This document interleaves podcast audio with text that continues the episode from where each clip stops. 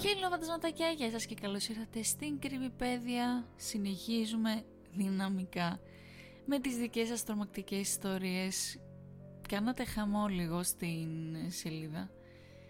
Δώσατε αρκετές ιστορίες και φοβάμαι για μένα, καλώς για εσάς, ότι το επεισόδιο θα βγει πολύ μεγάλο. Οπότε καθίστε, αναπαυτείτε, αρπάξτε κάτι να φάτε ή και όχι. Και ας ξεκινήσουμε. Ξεκινάμε με την ιστορία του του της καλαμαράκι ένα φοντασματάκι ή μπορεί να θέλεις να γράψεις φαντασματάκι βγήκε φαντασματάκι αλλά και τα δύο είναι πολύ ωραία. Χαίρομαι λοιπόν οι δικές μου τρομακτικές ιστορίες που ξέρω ήταν στο στοιχειωμένο μου το σπίτι όπου μένω μέχρι και τώρα. Πρώτη ιστορία. Ήμουν στο δωμάτιο και είχα κλειστεί την πόρτα. Οι γονείς μου ήταν στη δουλειά βράδυ οπότε έχω πάντα ανοιχτό το φως της κουζίνας Πάω να πάρω κάτι να φάω και βλέπω το φως κλειστό και μια σκιά. Φρίκαρα, πήρα το κολλητό μου τηλέφωνο και μου έκανε παρέα μέχρι να έρθουν οι γονείς μου. Δεύτερη ιστορία. Όλες οι ιστορίες έγιναν όταν λοιπόν οι γονείς μου, by the way, πήγαινα στη τουαλέτα και έτσι όπως έσπρωξα την πόρτα της τουαλέτας, σταμάτησε και ακούστηκε λες και κάποιος έδωσε μπουνιά στη πόρτα και το ακόμα πιο τρομακτικό ήταν που η πόρτα ήρθε κατά πάνω μου. Τρίτη ιστορία. Κοιμόμουν και ξυπνάω από το συνέστημα σαν κάποιος να με παρακολουθεί.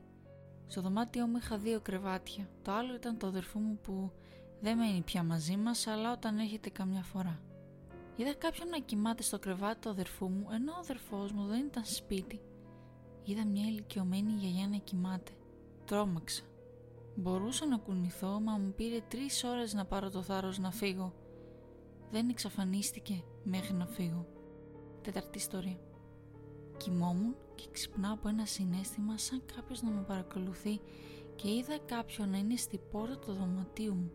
Δεν έκανε τίποτα, απλά με κοιτούσε. Πέμπτη ιστορία. Καθάρισα το δωμάτιό μου και ξαφνικά είδα μια σκιά να περνάει από αριστερά στα δεξιά. Ήταν μέρα. Έκτη ιστορία. Εκεί όπου κοιμόμουν ένιωσα κάτι να με ακουμπάει στον νόμο και γενικά ακόμα νιώθω να με ακουμπάει κάποιος ή μάλλον κάτι σε άκυρες στιγμές όπως το μπάνιο. Επίσης, θέλω να ρωτήσω κάτι πολύ σημαντικό. Έχει ήδη κανένας άλλο την ημέρα που γεννήθηκε σε όνειρο ή μόνο εγώ, σας παρακαλώ πολύ. Ξέρω ότι δεν είμαι η μόνη. Λυτέρω τα πράγματα που αφηγήσε και μακάρι να μην σταματήσει να γεμίσεις τις Παρασκευές μας και θα μας λείψει το καλοκαίρι. Ευχαριστώ πάρα πολύ. Όμι Τζι, θες να μου πεις ότι μένεις με τους γονείς σου και ότι οι γονείς σου δεν έχουν βιώσει τίποτα τέτοιο και τα βιώνεις μόνο εσύ; Είναι πάρα πολύ περίεργο και όλα αυτά ακούγονται εννοείται φρικιαστικά. Η επόμενη ιστορία είναι από το φαντασματάκι με το ψευδόνυμο, αν και θα πω όνομα, Κωνσταντίνος Βάς. Η ιστορία που θα σου περιγράψω είναι πέρα για πέρα αληθινή και έλαβε τόπο σε μια μικρή περιοχή λίγο έξω από την Αθήνα. Σε μικρή ηλικία μετακομίσαμε τους γονείς μου και τη μικρή μου αδελφή σε ένα καινούριο μεγάλο σπίτι το οποίο φτιάξαμε από το μηδέν. Έρημος δρόμος τότε που έκανε μια σύγχρονη βίλα να μην είναι και τόσο δελεαστική. Ο κόσμος είχε αρχίσει να ζητάει διάφορα, παρόλο που οι δικοί μου είχαν άριστες σχέσεις με όλους. Όντας πολύ φιλικοί και χαρούμενοι άνθρωποι, πάντα με το χαμόγελο στο στόμα, ήταν δύσκολο να φανταστείς ότι κάποιος μπορούσε να τους συζητά με την κακή έννοια. Δουλέψανε πολύ σκληρά, τις με τέσσερις δουλειές ταυτόχρονα για να φτιάξουν ό,τι έχουν και πραγματικά το αξίζανε. Κάποιοι όμως ζήλευαν αρκετά και τους γλωσσοτρώγανε συχνά πυκνά. Η ζήλια είναι κακό πράγμα. Ένα ωραίο απόγευμα λοιπόν η δική μου ήταν στη δουλειά και η μικρή μου αδελφή στο χωριό γύρισα κουρασμένος από μια μεγάλη μέρα. Να σημειωθεί πως τότε πήγαινα Δευτέρα γυμνασίου. Γυρνώντας λοιπόν από φροντιστήρια, κολυπού, κάθισα στο καναπέ και άνοιξα τη τηλεόραση να δω καμιά σειρά. Το home cinema ήταν κλειστό και απορώ πώς άνοιξε παίζοντας ένα τραγούδι της Πρωτοψάλτη, το ελεύθερος ξανά στο Max μετά από χρόνια. Τρομαγμένος πήγα κατευθείαν το έκλεισα, αλλά πρώτα έλεγξα αν υπάρχει κάποιο CD μέσα, όπου προς μεγάλη μου έκπληξη δεν υπήρχε τίποτα. Θεώρησα πως είναι σχετικά παλιό μοντέλο και θα βραχικύκλωσε ή κάτι τέτοιο. Μετά πολλά ξανακάθισα αφού το έβγαλα από την πρίζα και στο δρόμο μου για την κουζίνα ένιωσα μια έντονη δροσιά και στα δευτερόλεπτα ξανά άνοιξε στο Max ακριβώς στο ίδιο σημείο που ήταν το τραγούδι με λίγα χιόνια λέγοντας ελεύθερος ξανά. Πανικόβλητος έτρεξα, άνοιξα όλα τα φώτα, απορώ γιατί δεν το κάνω στις ταινίες και κάθισα σε μια γωνιά με την περιφερειακή μου όραση να σκανάρει κάθε χιλιοστό, κάθε πίξελ αν θέλεις όλου του σπιτιού. Σταμάτησε. Άκουσα την πόρτα. Γύρισαν οι δικοί μου και με ρώτησε η μητέρα μου για ποιο λόγο έπαιζε τέρμα. Της εξήγησα και με ενημέρωσε πως το τελευταίο καιρό βλέπει περίεργα όνειρα με σκιές να βρίσκονται μέσα στο σπίτι. Φώναξε έναν εξαιρετικό ιερέα, ο οποίος έκανε ένα τρισάγιο στο σπίτι. Εκείνη την περίοδο είχαμε δύο κατσικάκια στο σπίτι, τα οποία μένανε μέσα στο οικόπεδο σε ένα ειδικά διαμορφωμένο χώρο.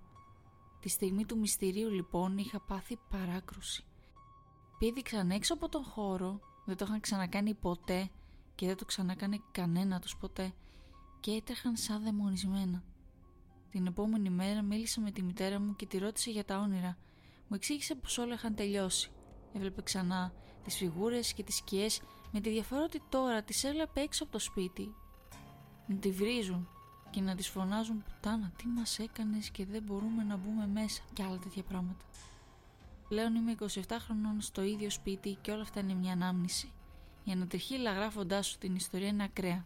Αλλά ευτυχώς δεν υπάρχει κανένα κρύο σημείο πουθενά κοντά μου. Είσαι καταπληκτική και ανυπομονούμε για το δίγημα στο Rockwood. Συνέχισε την υπέροχη δουλειά. Σε ευχαριστώ πάρα πολύ. Πιο πολύ. Εννοείται, είναι η όλη η ιστορία πάρα πολύ τρομακτική.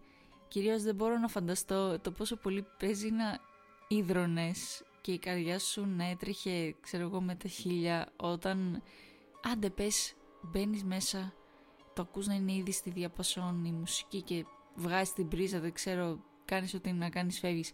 Αλλά όταν ξανασυμβαίνει, εκεί πρέπει να, δεν ξέρω, εκεί θα τρελνόμουν, θα έβγαινα από το σπίτι και θα καθόμουν κάνα μισά ώρα, μία ώρα έξω στο φρέσκο αέρα να, να ηρεμήσω λίγο γιατί όλο αυτό είναι, ξέρεις, full, full σαν ταινία και δεν μπορώ να φανταστώ πώς ήταν η αίσθηση τότε. Και ευχαριστώ Νέτη και για τα, και για τα καλά σου λόγια και πάμε παρακάτω. Πάμε στην ιστορία από το φαντασματάκι με το ψευδόνυμο Γκαμπριέλα Ζορζέτ, ελπίζω να το λέω σωστά. Αγαπητή Miss Phantom, σου έχω ξαναστείλει μια ιστορία παλιότερα για το φάντασμα του ραδιοφωνικού σταθμού. Φυσικά και φανταστική ιστορία, οπότε γράφω κάτι τέτοια πράγματα. Γι' αυτό θα σου διηγηθώ μια από τις αγαπημένες μου ιστορίες με το όνομα Ποτέ Ξανά. Ωραία, οπότε εδώ υπάρχει το disclaimer ότι είναι fictional η ιστορία και χωρίς να χάσουμε χρόνο, ας ξεκινήσουμε. Trigger warning, ίσως αυτή η ιστορία να δυσκολέψει κάποια άτομα διότι έχει μια θεματική περικακοποίησης. Ε, απλά μας σας τριγκάρει άσχημα, μην το ακούσετε, προχωρήστε παρακάτω και ξεκινάμε. Ζω εδώ και 16 βασανιστικά χρόνια με τη μητέρα μου που με κακοποιεί καθημερινά. Δεν μπορώ να κάνω κάτι διότι είναι χωρισμένη με τον πατέρα μου και δεν σηκώνει τα τηλέφωνα για βοήθεια.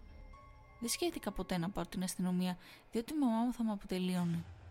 Όταν η μαμά μου δούλευε στη τράπεζα γυρνούσε πολύ αργά και με ανάγκαζε να καθαρίζω. Ένα βράδυ περίπου στις 10 και μισή το βράδυ έπλυναν τα πιάτα στον νεροχύτη. Ξαφνικά από το πουθενά ακούστηκε ένα χτύπημα στη πόρτα. Δεν έδωσα σημασία γιατί η μαμά μου γυρνούσε πιο αργά. Έψα στον εαυτό μου να συνεχίσει μέχρι που άκουσα και δεύτερο χτύπο. Φοβισμένη άνοιξα την πόρτα. Το μόνο που αντίκρισα ήταν ένα κορίτσι, 5 με 6 χρονών. Μπορούσε ένα κουρελιασμένο ροζουλί κοντομάνικο φόρεμα.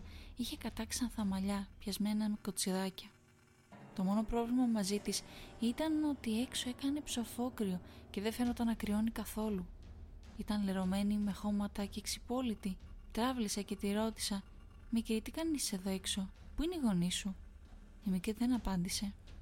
Την άφησα να μπει μέσα και να κάτσει στο καναπέ. Της έφερα μια κουβέρτα για να σκεπαστεί, αλλά όταν την πλησίασα παρατήρησε ότι τα μάτια της ήταν κατάμαυρα. Δεν τρόμαξα γιατί σκέφτηκα ότι μπορεί να είχε κάποιο είδους πάθηση.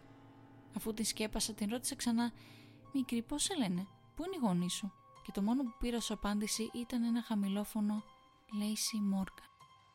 Ανακουβισμένη της είπα ότι μπορεί να μείνει εδώ για το βράδυ. Μου κούνησε το κεφάλι καταφατικά. Κουρασμένη πήγα για ύπνο πιστεύοντας ότι απλά όλα θα έχουν χαθεί αύριο και ότι βλέπω πράγματα από την κούραση. Δυστυχώς το πρωί ξύπνησα απότομα από μια καυτή κούπα με καφέ στο πρόσωπο. Τι στο διάλογο έκανες εχθές, ούλιαξε η μαμά μου. Με χαστούκισε και με οδήγησε στο σαλόνι που αντίκρισα τα χώματα πάνω στο καναπέ. Η Λέιση είχε φύγει αυτό ήταν καλό γιατί η μαμά μου θα μας χτυπούσε και τις δύο. Τσακίσου και μάζεψέ τα, με διέταξε η μαμά μου. Έτρεξα να την άξω το καναπέ. Βράδιασε γρήγορα και η μαμά μου έφυγε για τη δουλειά. Αφού τελείωσα με τις δουλειές, άνοιξα τη τηλεόραση και έπεσα για ύπνο. Πριν καλά-καλά κλείσω το μάτι μου, το πρόσωπο της Λέη εμφανίστηκε στην οθόνη. Πετάχτηκα. Άρπαξα το τηλεκοντρόλ και ανέβασα φωνή. Το άρθρο στις ειδήσεις έλεγε το εξάχρονο κορίτσι που αγνοούνταν βρέθηκε θαμένο στην πίσω αυλή του σπιτιού της το πρωί της Δευτέρας. Μα, μα αυτό δεν γίνεται. Η Λέιση ήρθε το βράδυ της Τρίτης στο σπίτι μου, είπε φοβισμένη. Στη φωτογραφία φαίνονταν η Λέιση με ένα χαμόγελο και το ροζ φουστάνι της κρατούσε από το χέρι μια ψηλή κυρία. Αλλά τα μάτια της Λέιση ήταν καταγάλανα και όχι μαύρα. Το άρθρο συνέχισε ότι η μητέρα μάλλον ευθύνεται και ότι ακόμα καταζητείται. Είχα σοκαριστεί και μετά από πολλή ώρα σκέψης με πήρε ο ύπνος. Ξύπνησα ξημερώματα από ένα παλό χάδι, μα από κρύο χέρι στο έγκαμα του προσώπου μου άνοιξα τα μάτια μου και είδα τη λέση από πάνω μου όταν κατάλαβα ότι ξύπνησα και μου είπε ψιθυριστά «Ποτέ ξανά» και άρχιζε να τρέχει προς το κρεβάτι της μαμάς μου. Πριν προλάβω να σηκωθώ άκουσα τη μητέρα μου να βγάζει την πιο ανατριχιαστική κραυγή που έχω ακούσει. Έτρεξα να δω τι συμβαίνει και αντίκρισα τη Λέιση να είναι πάνω από τη μαμά μου προσπαθώντας να την πνίξει. Γύρισε το κεφάλι της και μου χαμογέλασε. Η μαμά μου ήταν κάτασπρη και κάπου εκεί έχασα τις αισθήσεις μου. Ξύπνησα ιδρωμένη και πήγα στο δωμάτιο της μαμάς μου. Δεν υπήρχε κανείς στο κρεβάτι. Ήταν στρωμένο, αλλά υπήρχαν χωμάτινε πατημασίες της Λέιση. Σκέφτηκα ότι έπρεπε να είχε φύγει για τη δουλειά, αλλά το κουστούμι της και ο χαρτοφύλακα της ήταν εδώ. Πέρασαν δύο μέρες και μετά από ένα τηλεφώνημα από την αστυνομία ενημερώθηκα ότι η μαμά μου επιβίωσε σε τροχιά ατύχημα. Ποτέ δεν λυπήθηκα για αυτήν. Μετά από έναν μήνα στο ορφανοτροφείο, έμεινα σε κάτι μακρινούς θείους μου. Ύστερα από πέντε χρόνια παντρεύτηκα και απόκτησα μια πανέμορφη κόρη, την οποία ονόμασα Λέισι. Μετακομίσαμε στο πατρικό μου και αργότερα ήρθε και μια άλλη οικογένεια για να μείνει στο διπλανό σπίτι. Είχαν ένα γιο ο οποίος ήταν αρκετά ντροπαλός. Ακούγονταν καυγάδες και κλάματα καθημερινά από το διπλανό σπίτι. Τα καλοκαίρια ο μικρός φορούσε μακριμάνικες μπλούζες όση ζεστή κι αν έκανε.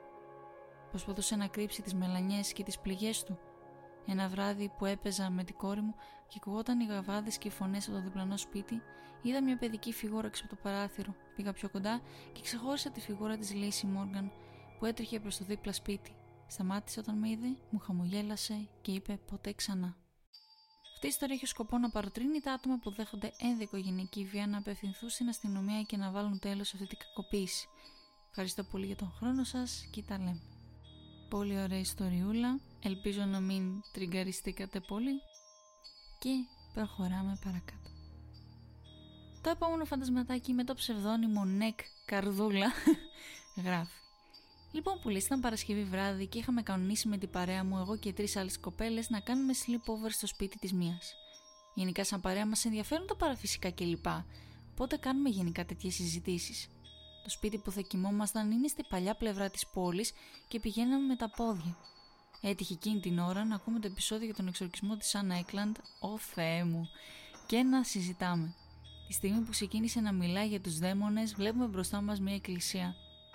Παθαίνουμε λίγο σοκ, αλλά σκεφτόμαστε ότι θα υπάρχουν αρκετές εκκλησίες στην περιοχή, οπότε απλά ήταν σύμπτωση.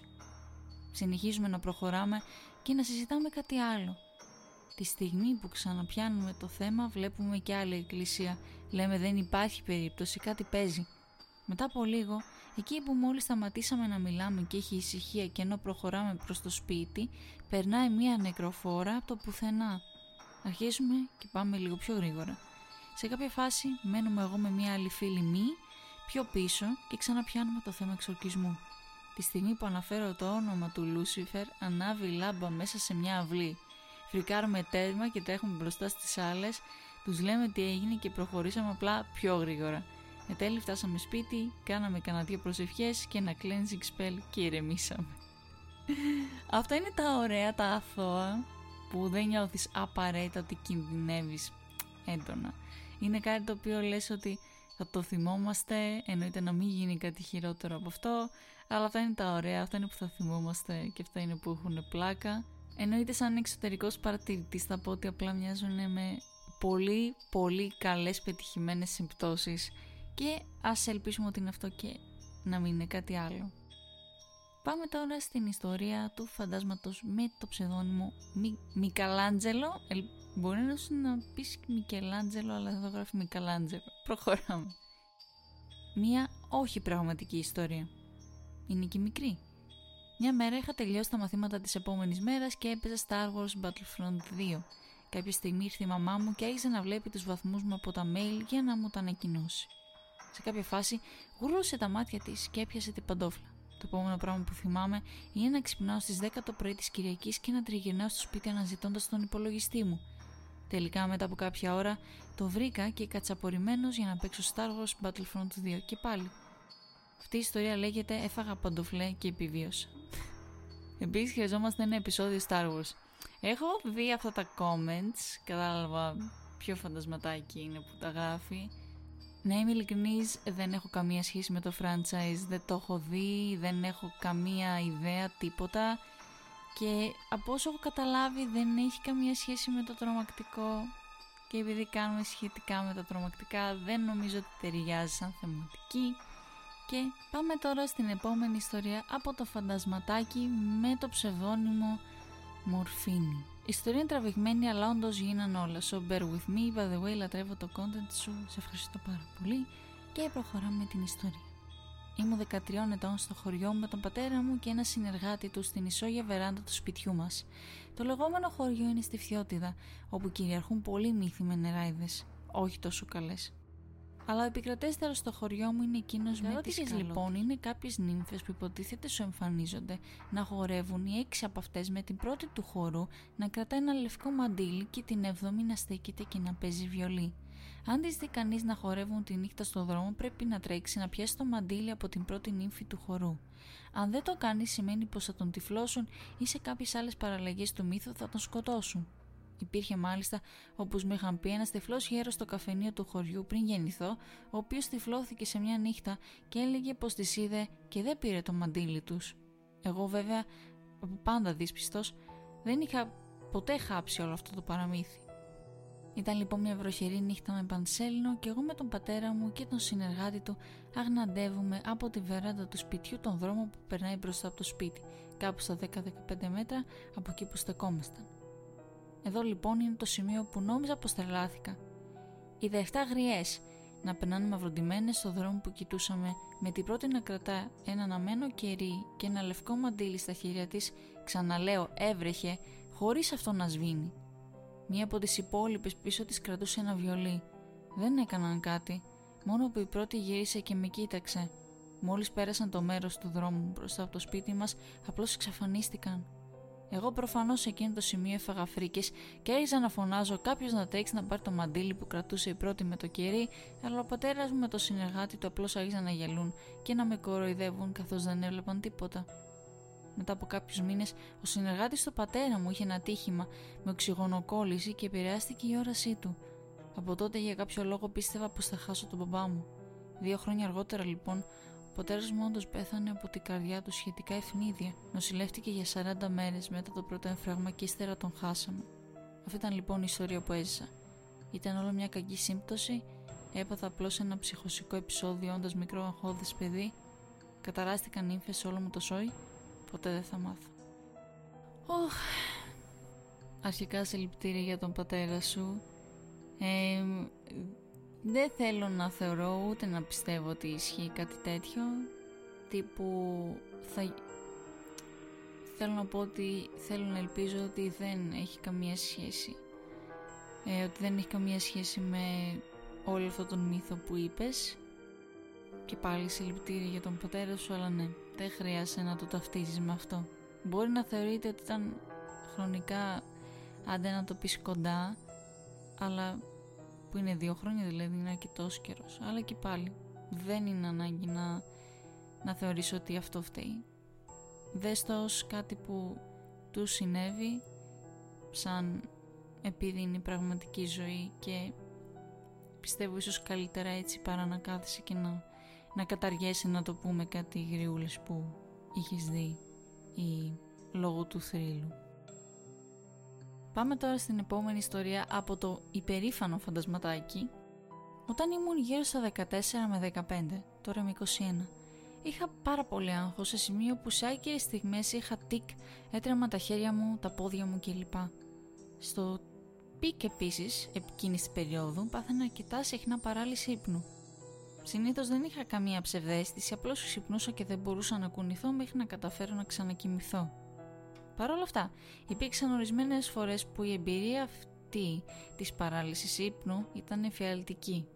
Η πρώτη φορά που είδα τον δαίμονα της παράλυσης ύπνου μου ήταν στο χωριό μου το Πάσχα.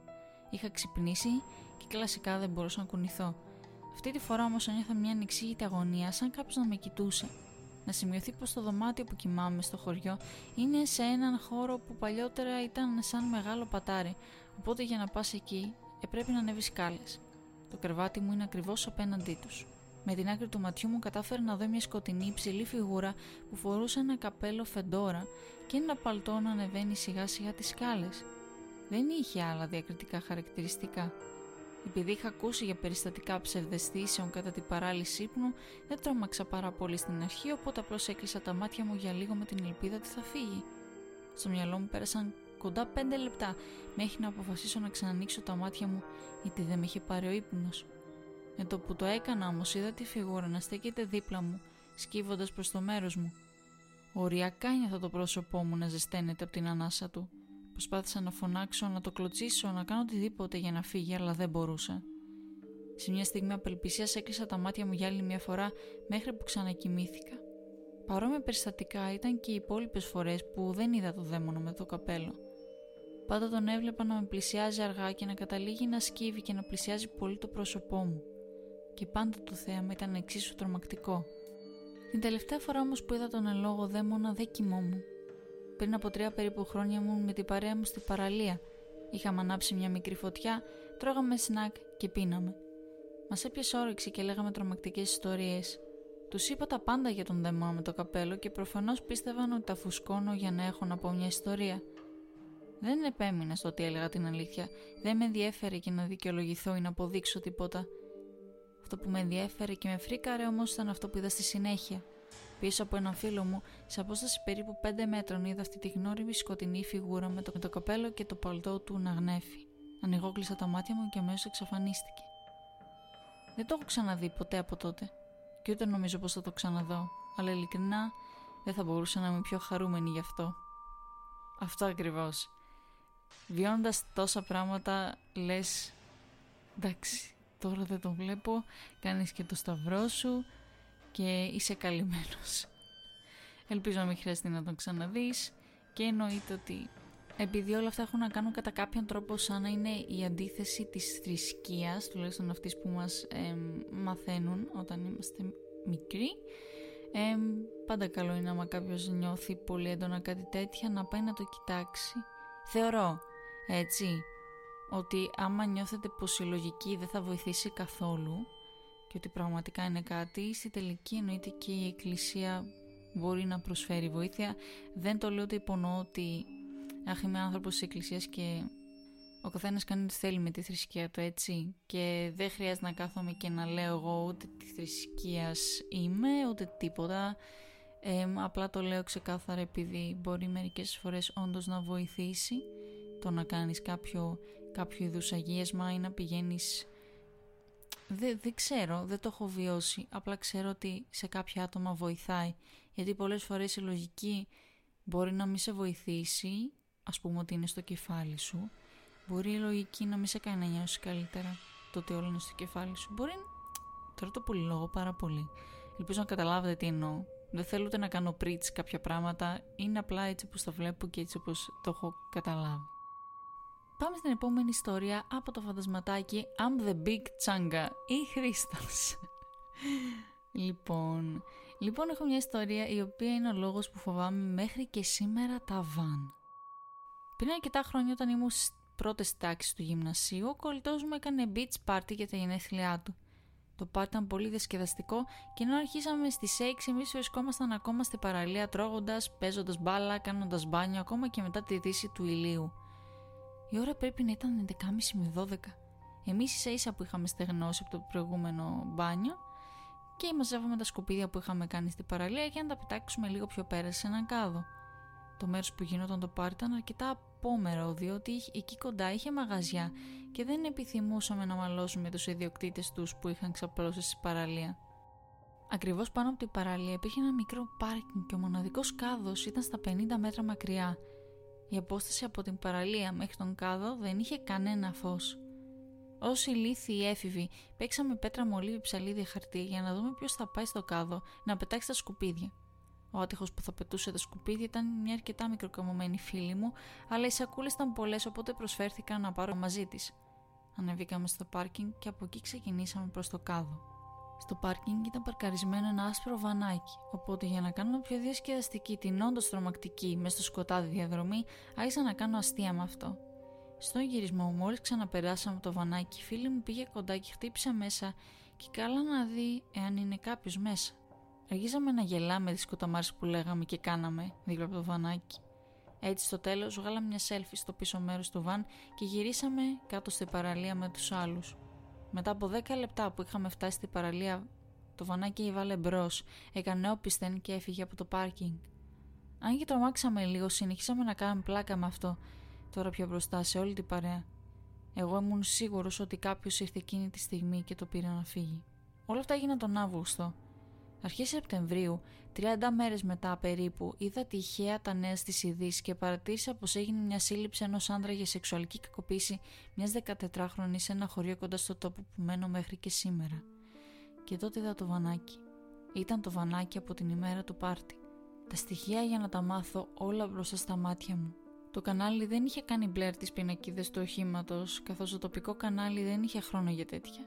Και στη σέλφη που είχα με τη φίλη μου φαινόταν ναι, ήταν ίδιες. Όμως το τρομακτικό δεν είναι αυτό. Εκείνο το βράδυ όσο κάναμε πλάκα με το βανάκι, δύο από τους φίλους μου που είχαν πάει να πετάξουν τα υπόλοιπα σκουπίδια μετά από εμάς, στην επιστροφή τους δεν είδαν κανένα να μπαίνει στο βαν. Μόλις εκείνη έφτασε στην παραλία, τότε ήταν που το βαν έφυγε, άρα θα είχαν δει αν κάποιος έμπαινε μέσα στο όχημα και δεν είχαν κανένα λόγο να μας κοροϊδέψουν. Αυτό θυμήθηκα και πάγωσα καθώς κοιτούσα τη τηλεόραση. Ξαναείδα τη σέλφη το βάν ήταν το ίδιο, οι πινακίδες ήταν ίδιες, αλλά τότε είδα κάτι που δεν είχα παρατηρήσει ως τότε. Το φλάς της κάμερας είχε φωτίσει αρκετά το εσωτερικό του βαν, ώστε να φαίνεται μέχρι και η θέση του οδηγού και εκεί όντως κάποιος καθόταν και περίμενε, ακούγοντας ό,τι λέγαμε εμείς απ' έξω. Συνέχισε την καλή δουλειά και μην αλλάξει το περιεχόμενό σου γιατί είναι απλά τέλειο. Οι ιστορίε σου μου κρατάνε συντροφιά στις δύσκολες στιγμές πριν τις πανελλαδικές και με έχουν βοηθήσει αρκετά. Keep up the good work and stay healthy. Thanks. Καλή τύχη by the way με τις πανελλαδικές, ελπίζω όλα να πάνε καλά και να πετύχεις αυτό που θες. Η ιστορία ακούγεται ακραία creepy. Πάλι θυμίζει πολύ έτσι, είναι σαν αυτά που βλέπουμε στις ταινίες. και εκείνη που απλά λες πάλι καλά δεν μου συνέβη κάτι, δηλαδή και σκέφτεσαι επίσης τι θα γινόταν άμα εγώ δεν ερχόμουν και πήγαινε το κοριτσάκι μόνη της. Είναι απλά, απλά τραγικό είναι μια σουρεάλ εμπειρία και καταλαβαίνω απόλυτα τον φόβο σου, οπότε... Πάμε τώρα στην επόμενη ιστορία από το φαντασματάκι με το ψευδόνυμο Two Face.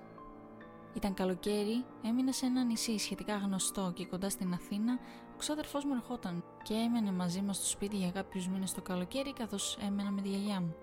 Το απόγευμα βγαίναμε βόλτας στην παραλία μαζί με τα υπόλοιπα παιδιά κάθε μέρα και εγώ είμαι 15 και εκείνος 13. Όταν έφτασε η ώρα να γυρίσουμε σπίτι και παίρνουμε το κεντρικό δρόμο που οδηγεί προς τα εκεί με τα πόδια, η ώρα ήταν 11.30. Είδαμε μπροστά μας ένα κοπάδι με σκυλιά κοντά στα 10. Ήταν απίθανο αυτό γιατί στην παραλία είχαμε μόνο δύο δέσποτα και αυτά μας ήξεραν, δεν υπήρχε περίπτωση να μας πείραζαν. Τα σκυλιά φαινόντουσαν πολύ άγρια και μας είδαν σε μια απόσταση 50 μέτρων.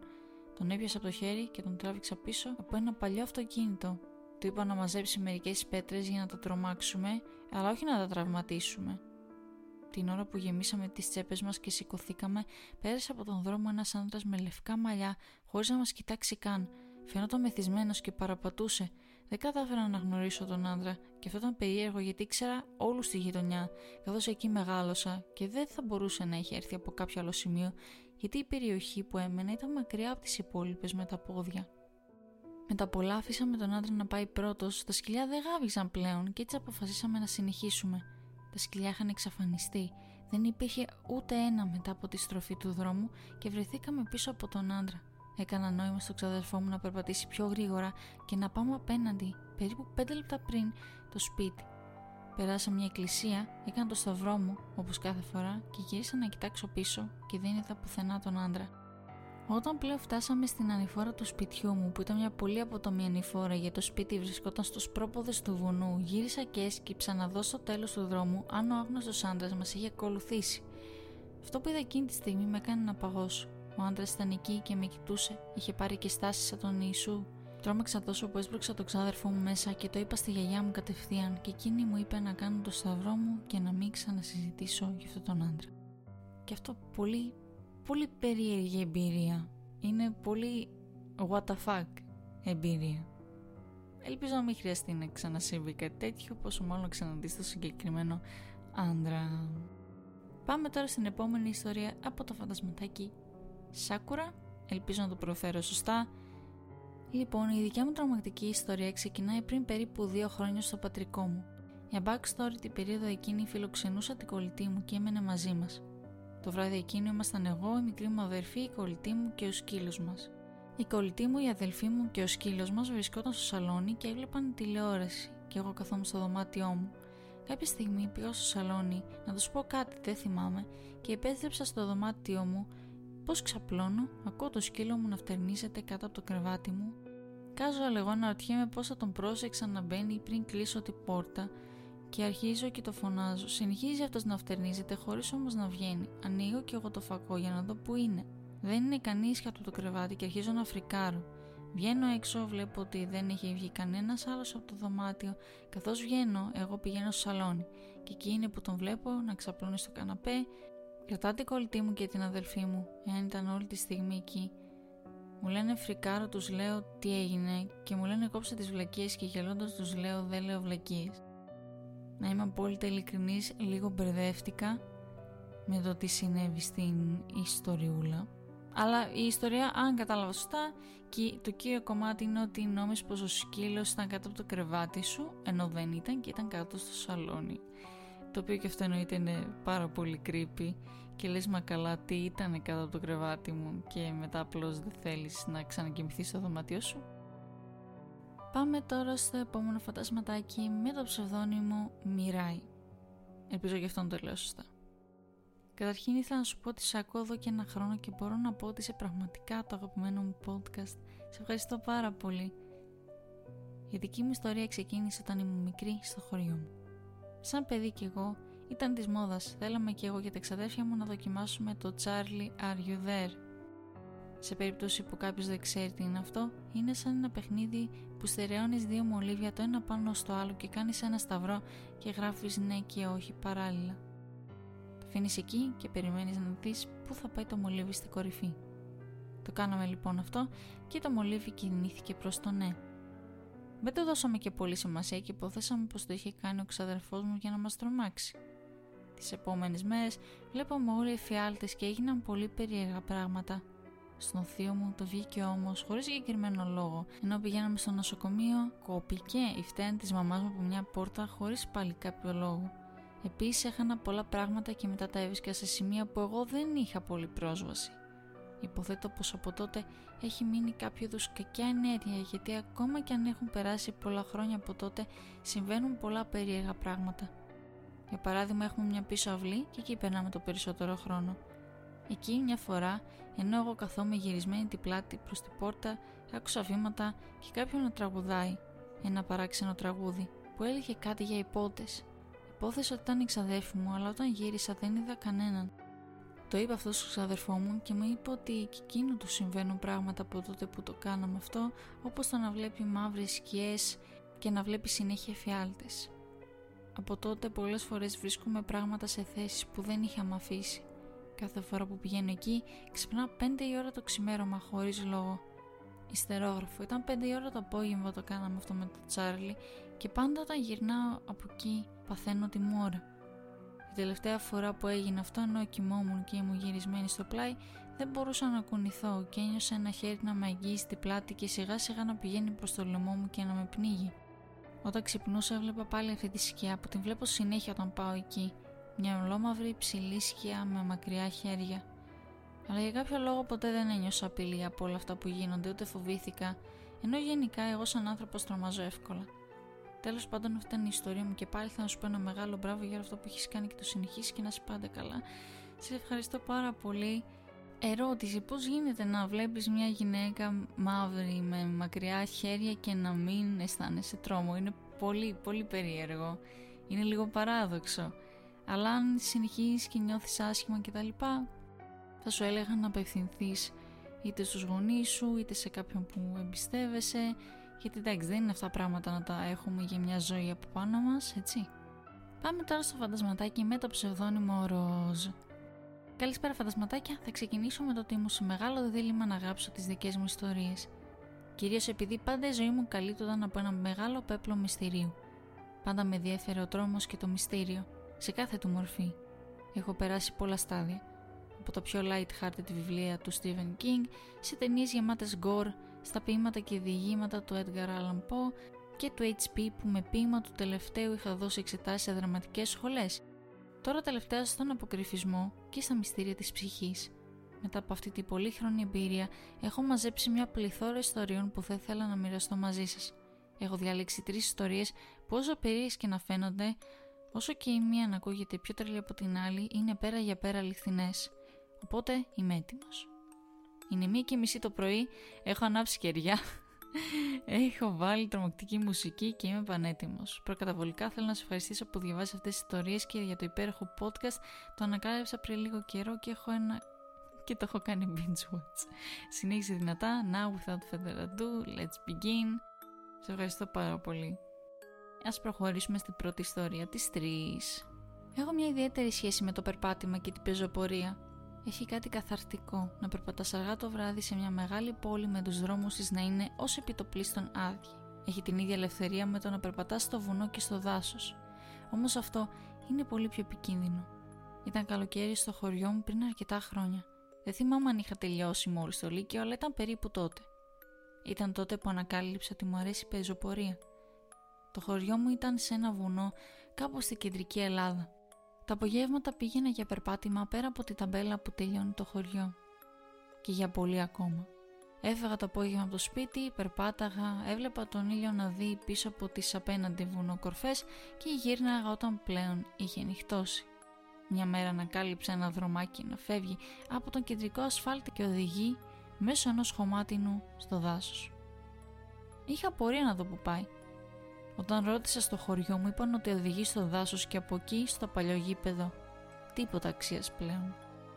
Ναι, αλλά εγώ ήθελα να το δω. Ήθελα να δω που πάει. Ήθελα να μπω μέσα στο δάσος και να δω το γήπεδο. Την επόμενη μέρα έφυγα από το σπίτι λίγο πιο νωρίς. Περπάτησα μέχρι εκεί που ξεκινάει το μονοπάτι. Με μια βαθιά ανάσα βγήκα από το κεντρικό δρόμο και μπήκα στο δάσος. Περπάτησα για λίγη ώρα, πρέπει να ήταν γύρω στο 20 λεπτό, μόνος μέσα στο δάσος μέχρι να δω το παλιό γήπεδο ή ό,τι είχε μείνει από αυτό. Ήταν ένα χωράφι που πλέον είχε πάρει πίσω η φύση. Τον καζόν έδωσε τη θέση του σε πολύ ψηλό χορτάρι και άλλα φυτά, ενώ τα σκοριασμένα τέρματα έστεκαν στη μέση από αυτό το χωράφι σαν αγχώνες, μάρτυρες μιας άλλης εποχής που κρεμάστηκε από αυτά. Ναι, ισχύει. Τίποτα ενδιαφέρον, αναλογίστηκα.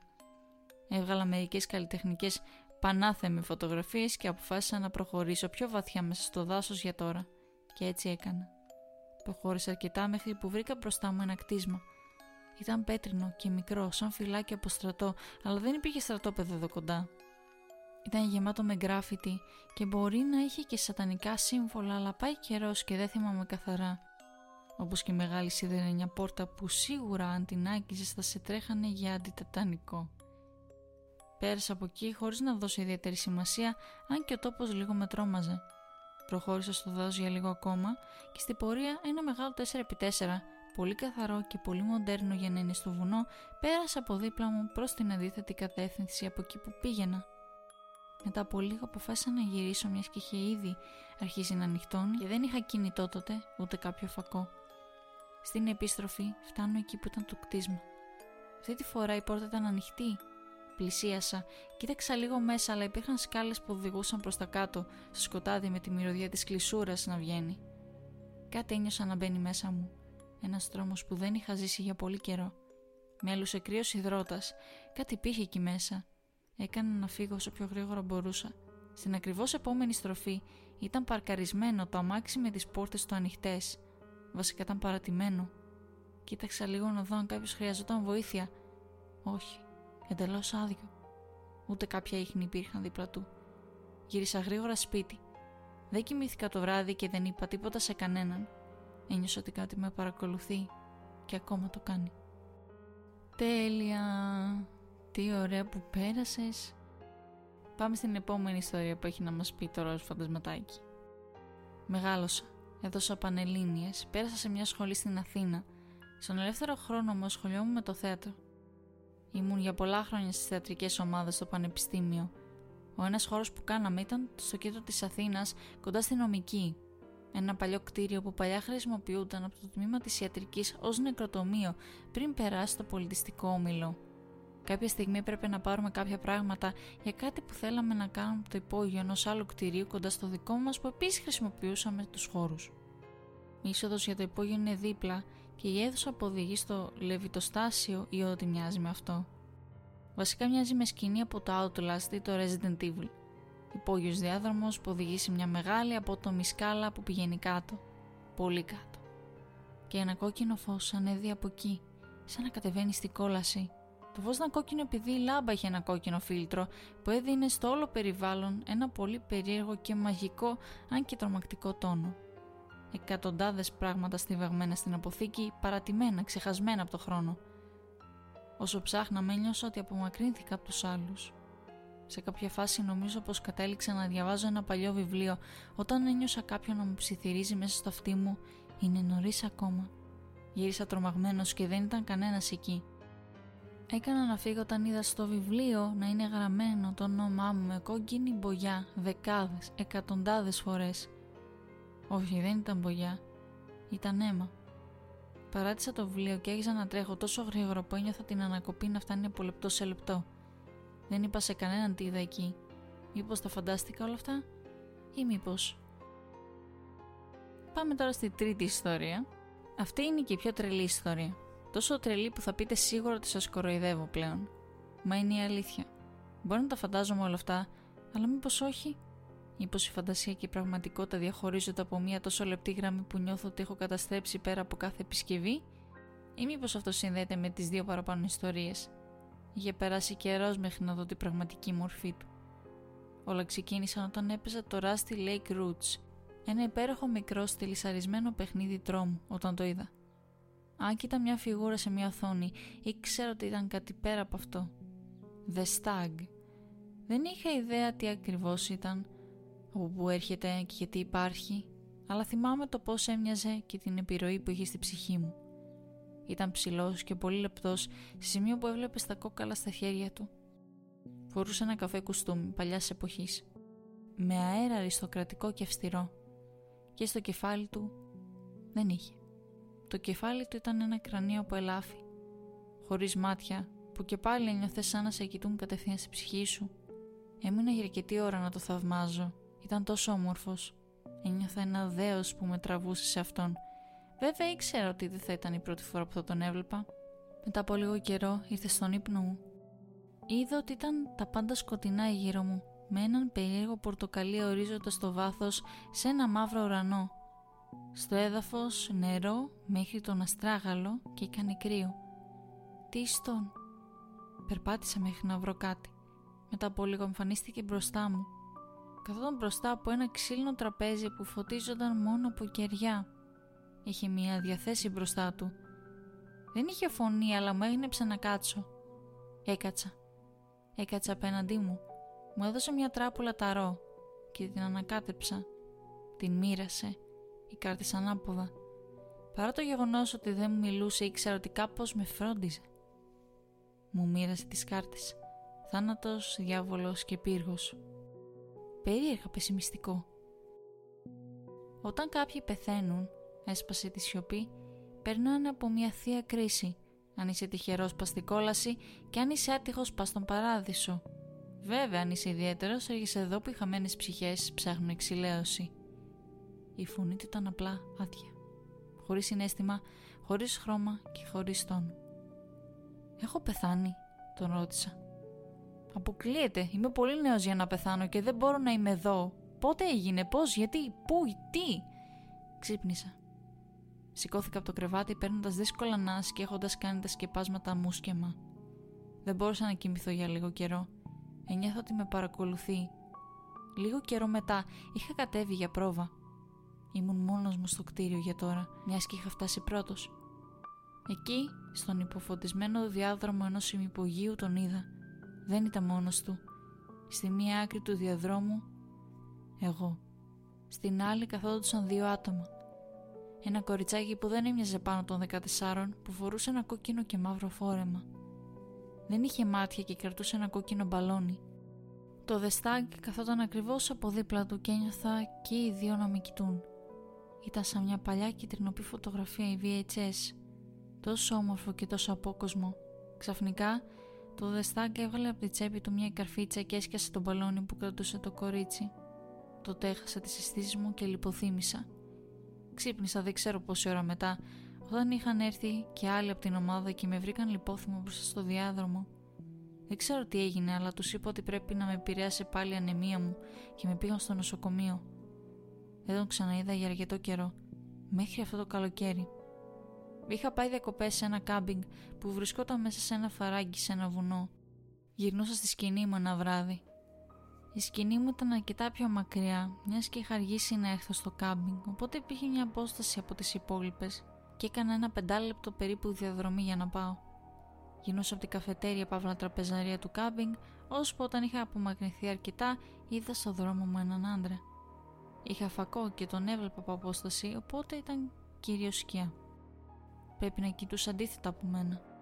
Ώσπου έπιασε το κεφάλι του και κέρατα, σαν αυτά του ελαφιού, άρχισαν να τσακίζουν το κρανίο του και να ξεπροβάλλουν.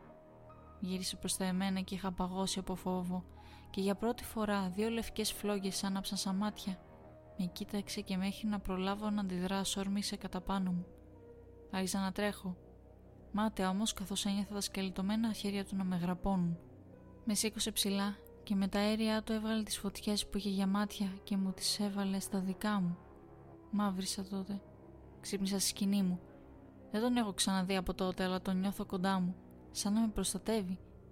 Μάλλον είναι απλώς η φαντασία μου σε όλα αυτά, αλλά δεν ξέρω. Από τότε νιώθω πιο δυνατός, αλλά και πιο επιρρεπής στο να χάσω τον έλεγχο του εαυτού μου. Μάλλον θα πρέπει να σας αφήσω όμως για τώρα. Όσο ξέρετε λιγότερο, τόσο το καλύτερο. Δεν θέλω να μου πάρει κανείς την προσοχή του αφέντη μου. Αύριο έχω ραντεβού για να κάνω τα τουά στη πλάτη μου ένα κρανίο από ελάφι θα καλύπτει όλη την πίσω όψη μου και θα νιώθω λίγο πιο δυνατός να κάνω κάτι τέτοιο. Ελπίζω μόνο να μην ξυπνήσω πάλι στο δάσος όπως την προηγούμενη φορά. Πάμε τώρα στο επόμενο φαντασματάκι με το ψευδόνυμο Came From The Other Side. Και λέω αρχικά θα ήθελα να αναφέρω πως το Creepypedia είναι το καλύτερο podcast που έχω ακούσει.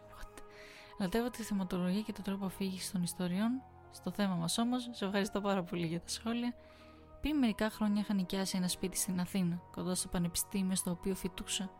Να σημειωθεί ότι ήταν πολυκατοικία και έμενα στον 7ο και τελευταίο όροφο. Τις πρώτες τρεις μέρες όλα κυλούσαν φυσιολογικά. Την τέταρτη μέρα όμως συνέβη το περιστατικό. Εκείνη τη μέρα έμεινα σπίτι καθώς το μάθημα είχε ακυρωθεί. Έτσι έμεινα σπίτι να συνεχίσω την εργασία μου γιατί την άλλη εβδομάδα έπρεπε να την παραδώσω.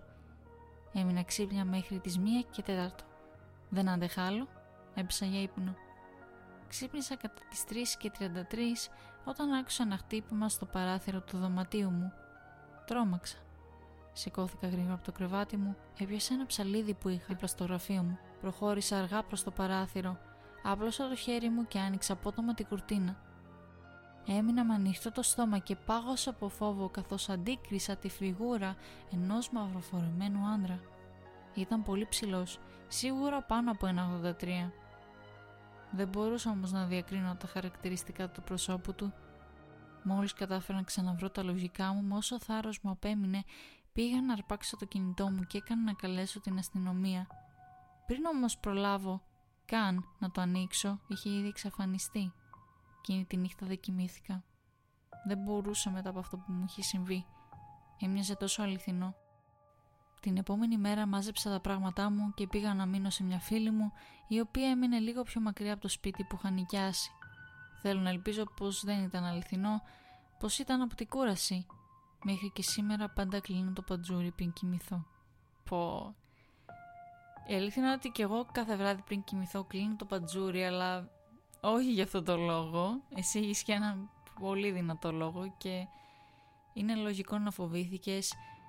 Πώς είναι ας πούμε όταν ε, φτιάχνουμε φιγούρες στο μυαλό μας λόγω της καρέκλας που έχει στιβαγμένα ρούχα. Μπορεί να ήταν κάποιο είδους έτσι έντονο επεισόδιο τώρα; Έτσι λέω γιατί δεν θέλω να υπονοώ ότι ε, όντως συνέβη κάτι τέτοιο. Δηλαδή δεν θα ήθελα να πιστέψω και να πω ότι ναι. Ένας άντρα μπορεί να ήθελε να μπει στο σπίτι, ξέρω εγώ, και να το ληστέψει. Λέμε τώρα. Ε, οπότε από τη μία σου και καλά να κάνεις να κλείνεις τα, τα παντζούρια. Ελπίζω όμως να μην σου ξανασυμβεί κάτι τέτοιο. Πάμε τώρα στην επόμενη ιστορία από το φαντασματάκι Άμπελ. Έιμπελ, ελπίζω να το λέω σωστά. Hey Miss Phantom, λατρεύω το podcast σου και τη δουλειά που κάνεις. Keep going. Σε ευχαριστώ πάρα πολύ. Λοιπόν, εγώ έχω να σου πω δύο ιστορίες. Η πρώτη δεν είναι δική μου, αλλά της ξαδέρφης μου και είναι αρκετά σύντομη. Όταν η ξαδέρφη μου είχε αποκτήσει το πρώτο της παιδάκι, ένα βράδυ κατά τις 3 είχε σηκωθεί να ετοιμάσει το γάλα για το παιδί, ενώ ο άντρας της είχε αποκοιμηθεί στο σαλόνι. Η κουζίνα της είχε θέα προς το σαλόνι, δηλαδή είναι κάτι σαν ενωμένο που λέμε. Ετοίμασε το γάλα και τη στιγμή που γύρισε να φύγει, είδε ότι στο καναπέ που κοιμόταν ο άντρας της, πάνω από το κεφάλι του είχε στηθεί μια καλόγρια τιμένη στα μαύρα και τον κοιτούσε. Είχε μείνει άναυδη και δεν μπορούσε ούτε να κουνηθεί ούτε να πει κάτι. Προσπαθούσε να πει το όνομά του, να τον ξυπνήσει, αλλά είχε παγώσει. Νόμιζε ότι έβλεπε όνειρο, οπότε έκλεισε τα μάτια της για λίγα λεπτά και μόλις τα άνοιξε η καλόγρια είχε φύγει. Δεν ξέρω αν όντως έβλεπε την καλόγρια ή απλά η κούρασε από το πρώτο της μωράκι και έκανε τα δικά του, πάντως ήταν πολύ άσχημο και δρομακτικό να βλέπεις κάτι τέτοιο στις 3 τα ξημερώματα. Συμφωνώ απόλυτα. Η δεύτερη ιστορία είναι δική μου και έχει συμβεί σε εμένα. Όταν ήμουν περίπου πέμπτη δημοτικού και περνούσα το καλοκαίρι στο χωριό με τα ξαδέρφια μου, μια μέρα ξεκινήσαμε συζήτηση για το παραφυσικό, τον άλλο κόσμο κτλ. Γενικά μας άρεσαν πολύ κάτι τέτοια και η περιέργειά μας όσο περνούσε ο καιρός μεγάλωνε που μια μέρα, ε, μας κόπηκε. Ο προπάπους και η προγιαγιά μου δεν είχαν θαυτεί στο νεκροταφείο του χωριού αλλά σε ένα μικρό λοφάκι με ψηλά δέντρα κοντά στο σπίτι του θείου μου. Τους επισκεπτόμασταν συχνά με τα ξαδέρφια μου επειδή οι μεγάλοι μας έλεγαν τα καλύτερα λόγια για αυτούς και πόσο πολύ αγαπητοί ήταν. Οπότε και εμείς τους πηγαίναμε λουλούδια και αναρωτιόμασταν πώς θα ήταν τώρα αν ήταν ζωντανοί ή πώς είναι τώρα που είναι νεκροί. Όπως ανέφερα και πιο πάνω, μας άρεσαν αυτά και ήμασταν τόσο περίεργοι, τόσο πολύ που αποφασίσαμε τελικά να ρίξουμε μια μικρή ματιά στους προπαπούδες μας. Ξοδέψαμε δύο ώρες μέχρι να πάρθει η απόφαση να το κάνουμε και πώς θα το κάνουμε. Ήμασταν τέσσερα άτομα, τέσσερα παιδιά περίπου της ίδιας ηλικίας και δύο θα σήκωναν τα φόπλακα και τα άλλα δύο θα κοιτούσαν μέσα. Εγώ ήμουν στην ομάδα που θα τη σήκωνε. Δυστυχώς ή ευτυχώς τα φόπλακα ήταν πάρα πολύ βαριά, ίσα που τη σηκώσαμε δύο εκατοστά και οι άλλοι δύο δεν μπόρεσαν να δουν και πολλά καθώς ήταν πολύ σκοτεινά μέσα. Είχαμε που είχαμε κατατρομάξει με αυτό που κάναμε, ήταν και βαριά η πλάκα, οπότε λέμε ας το αφήσουμε εδώ γιατί δεν ήταν καλό όλο αυτό που κάναμε. Έτσι και έγινε λοιπόν. Την επόμενη μέρα εγώ και η ξαδέρφη μου θα κοιμόμασταν στο σπίτι του θείου μου που ανέφερα πριν, στο καθιστικό οποίο είχε και μεγάλα παράθυρα. Φυσικά δεν αποκοιμόμασταν αμέσως, κουβεντιάζαμε μέχρι αργά. Σε κάποια φάση ενώ τα λέγαμε ακούσαμε τρία μικρά χτυπήματα στο παράθυρο ακριβώς δίπλα μας. Τρία μικρά χτυπήματα, σαν να τα χτυπάει κάποιος με το δάχτυλο αλλά αρκετά καθαρά ώστε να ακουστούν και τέλεια συγχρονισμένα μεταξύ τους.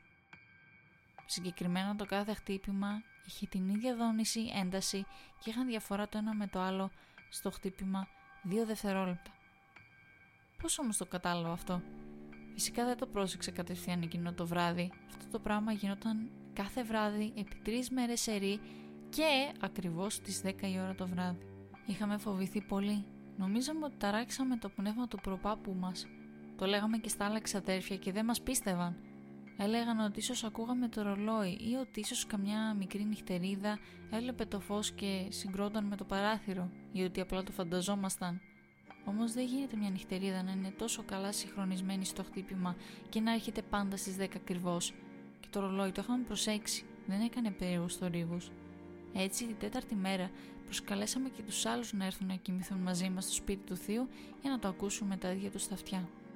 Η ώρα είχε πάει 9 και 55 και σταματήσαμε να μιλάμε για να ακούσουμε προσεκτικά. Ένας είχε κάτσει κοντά στο ρολόι για να σιγουρευτεί ότι ο ήχος δεν ερχόταν από εκεί. Στις 10 ακριβώς ακούστηκαν τα τρία χτυπήματα του παράθυρα όπως κάθε βράδυ. Πάγωσαν όλοι και είχαν γουρλώσει τα μάτια τους που τελικά δεν ήμασταν τρελές. Εκείνο το βράδυ κάναμε όλοι μαζί τόσες προσευχές όσε δεν είχαμε κάνει ποτέ στη ζωή μας μέχρι τότε και απλά μετά δεν ξανακοιμηθήκαμε εκεί. Σε αυτό το σημείο έχω να κάνω κάποιες διευκρινήσεις. Ο προπάπους μου είχε ζήσει όλη του τη ζωή στο σπίτι του θείου μου, όπου και πέθανε. Ανοίξα μόνο το δικό του τάφο και όχι της προγιαγιάς, η οποία επίσης έζησε και πέθανε στο σπίτι του θείου μου. Ο προπάπου μου πήγαινε πάντα για ύπνο στις 10 ακριβώς, οπότε ίσως απλά έρχονταν και μας έλεγε: Ώρα για ύπνο, πήγε αργά. Το χτύπημα, αφού το ακούγαμε τρεις φορές στις 10 ακριβώς μετά, δεν το ξανακούγαμε για το υπόλοιπο της νύχτας.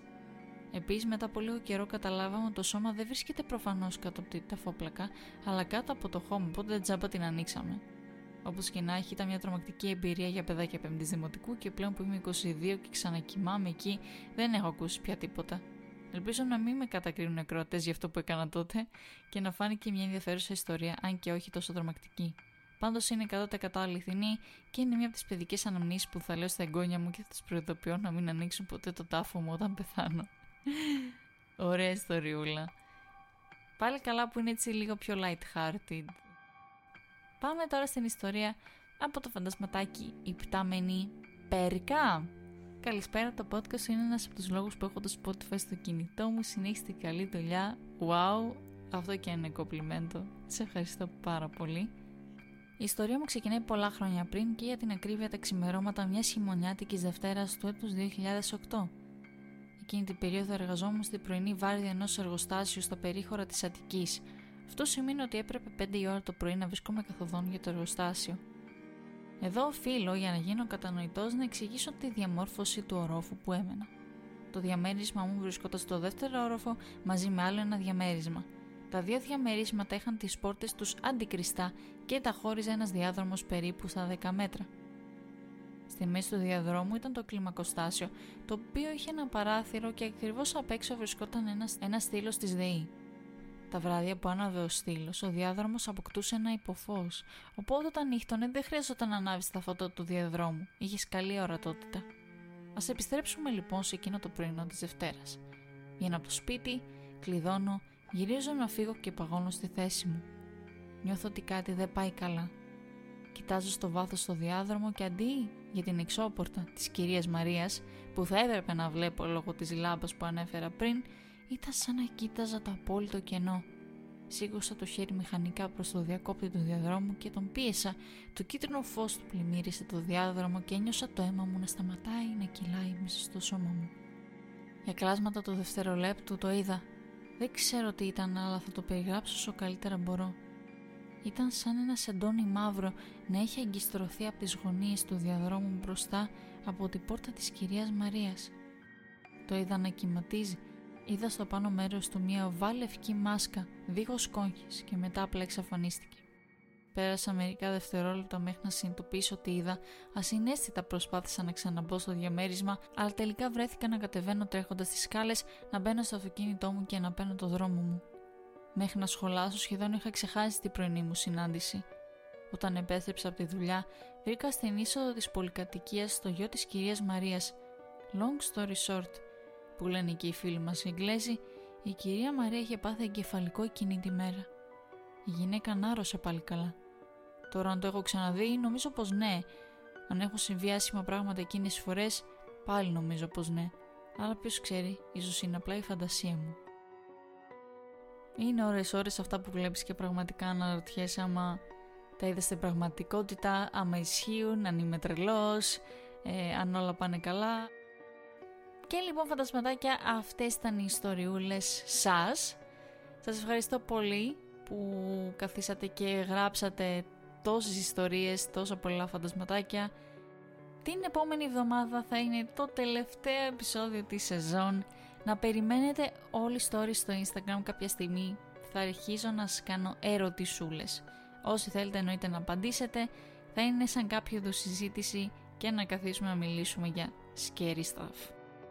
Όσον αφορά για το διήγημα, ευχαριστώ αρχικά όσους κάθισαν να το παραγγείλουν.